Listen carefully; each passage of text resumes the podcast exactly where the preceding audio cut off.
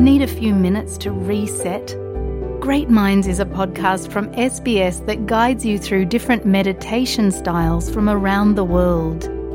Listen wherever you get your podcasts. आप सुन रहे हैं एस पी एस हिंदी अपने रेडियो पर हर शाम सुनिए हमारा कार्यक्रम आप हमारा कार्यक्रम हमारी वेबसाइट पर और S P S mobile app द्वारा सुन सकते हैं sbs.com.au स्लैश हिंदी पर जाएँ।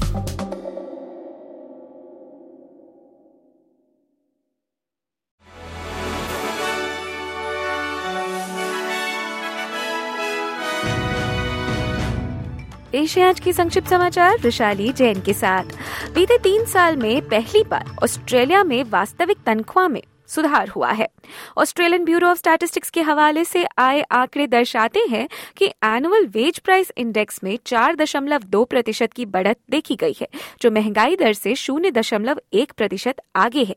सरकारी वेतनों में एक दशमलव तीन प्रतिशत की बढ़त देखी गई है, जो कि बीते पंद्रह सालों में सबसे अधिक त्रैमासिक बढ़त है। निजी उद्योगों के लिए ये आंकड़ा शून्य दशमलव नौ प्रतिशत का रहा। कोषाध्यक्ष जिम चामस का कहना है कि ये सभी ऑस्ट्रेलियाइयों के लिए एक अच्छी खबर है। वहीं नेशनल्स नेता डेविड लिटिल प्राउड का कहना है कि अब वक्त आ ही गया था कि वुलवर्थ समूह के मुख्य सचिव ब्रैड बंडूची को अपना पद त्याग देना चाहिए था। श्री बंडूची सितंबर तक अपने पद पर कार्यरत रहेंगे। उनके बाद ये ज़िम्मेदारी सुश्री अमांडा बार्डवल के पास जाएगी, जो कि मौजूदा समय में समूह के ई कॉमर्स शाखा की प्रबंध निदेशक हैं। श्री बंडूची का इस्तीफा तब आता है जब ऑस्ट्रेलिया की दो सबसे बड़ी सुपरमार्केट चेन्स पर खाद्य पदार्थों के दाम अनैतिक रूप से बढ़ाने का आरोप लगाया गया है। सरकार ने Australian competition and consumer commission को इस उद्योग में प्रतिस्पर्धा और कीमतों की समीक्षा करने का आदेश दिया है। वहीं टैक्स कमिश्नर का कहना है कि ऑस्ट्रेलिया ने टिकटॉक टैक्स स्कैम जैसी धांधली पहले कभी देखी ही नहीं है। टैक्स ऑफ़िस ने पिछले सप्ताह ये खुलासा किया था कि सत्तावन हज़ार झूठे जीएसटी क्लेमों में कुल दो बिलियन डॉलर का नुकसान देखा गया है। ये झूठे क्लेम ज़्यादातर टिकटॉक जैसे सोशल मीडिया प्लेटफॉर्म से किए गए हैं।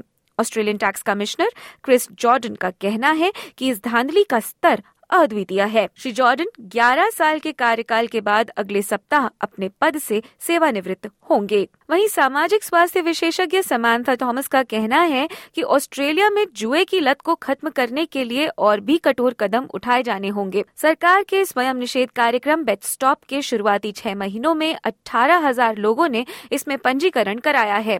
बेट स्टॉप कार्यक्रम के अंतर्गत बेटिंग कंपनियों को पंजीकृत व्यक्तियों के आवेदन लेने से मनाही है। डीकन यूनिवर्सिटी में सामाजिक स्वास्थ्य की प्रोफेसर सुश्री थॉमस कहती हैं कि सरकार को व्यक्ति को लती बनने से रोकना होगा, ताकि लत लगने की बाद की प्रक्रिया में जाना ही ना पड़े। वहीं दूसरी ओर ऑस्ट्रेलियन लॉयर्स अलायंस ने मांग की है कि ऑस्ट्रेलिया में गांजा वैध कर दिया जाना चाहिए। ऑस्ट्रेलिया में गांजे को वैध करने पर बैठी संसदीय जाँच की पहली सार्वजनिक सुनवाई में राष्ट्रीय संस्था ने इस बात का समर्थन किया कि इस नशीले पदार्थ को पास रखने और इसके सेवन को कानूनी करार कर देना चाहिए। यह संसदीय जाँच तब शुरू हुई जब ग्रीन सांसद डेविड शूब्रिज ने बीते वर्ष उच्च सदन में गांजा रखने को कानूनी करार किए जाने पर एक विधेयक प्रेषित किया था। और अब अंतर्राष्ट्रीय समाचार। अमेरिका ने अरब समर्थित एक संयुक्त राष्ट्र प्रस्ताव को वीटो कर दिया है, जिसमें इसराइल और हमास के बीच चल रहे युद्ध पर तुरंत विराम लगाने की मांग की गई थी। पंद्रह सदस्यों की सुरक्षा काउंसिल में तेरह एक के अनुपात में मतदान हुआ, जिसमें यूनाइटेड किंगडम ने मतदान में हिस्सा नहीं लिया। ये तीसरी बार है जब अमरीका ने सुरक्षा काउंसिल के किसी युद्ध विराम के प्रस्ताव को वीटो कर नकार दिया हो। संयुक्त राष्ट्र के पैलेस्टाइन के परमानेंट ऑब्जर्वर रियाद मंसूर ने इस वीटो को लापरवाही करार दिया है। वहीं संयुक्त राष्ट्र में इजरायली दूत गिलार्ड एड्रिन ने कहा है कि इसराइल भी युद्ध विराम चाहता है बशर्ते हमास सभी इसराइली बंधकों को रिहा करे और हमास के मिलिटेंट आत्मसमर्पण करें। और अब खबरें भारत से। भारत की राजधानी दिल्ली में एक हज़ार करोड़ की, जबकि महाराष्ट्र के पुणे में दो हज़ार करोड़ की नशीली दवाएँ बरामद की गई हैं। पुणे पुलिस ने दिल्ली में हौस खास इलाके में बड़ी छापामारी करते हुए एक हज़ार करोड़ रुपए से अधिक की ड्रग्स बरामद किए हैं। बता दें कि पुणे पुलिस नियमित रूप से ड्रग्स की छापेमारी कर रही है। इससे पहले पुलिस ने क्राइम ब्रांच की मदद से पुणे के विश्रांतवाड़ी इलाके से 100 करोड़ से अधिक के ड्रग्स जब्त किए थे। इसके बाद अब पुलिस ने दिल्ली के हौसखाज में भी छापेमारी की है। पुणे से अब तक 1100 करोड़ रुपए के ड्रग्स जब्त किए जा चुके हैं। वहीं दिल्ली से अब तक 1000 करोड़ रुपए के ड्रग्स बरामद हुए हैं। दोनों शहरों से मिलाकर के अब तक 3000 करोड़ रुपए के ड्रग्स बरामद किए जा चुके हैं। बताया जा रहा है कि पुणे पुलिस के इतिहास की ये सबसे बड़ी कार्यवाही है।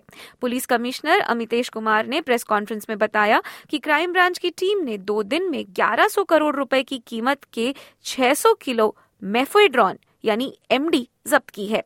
इस मामले में अनिल सावले नाम के एक फैक्ट्री मालिक को पुलिस ने महाराष्ट्र के डोंबिविली इलाके से हिरासत में लिया है। पुलिस को संदेह है कि ये पूरा मामला अंतर्राष्ट्रीय तस्करों से जुड़ा हो सकता है। इसी के साथ 21 फरवरी 2024 के संक्षिप्त समाचार यहीं समाप्त होते हैं। दीजिए वृशाली को इजाज़त, नमस्कार।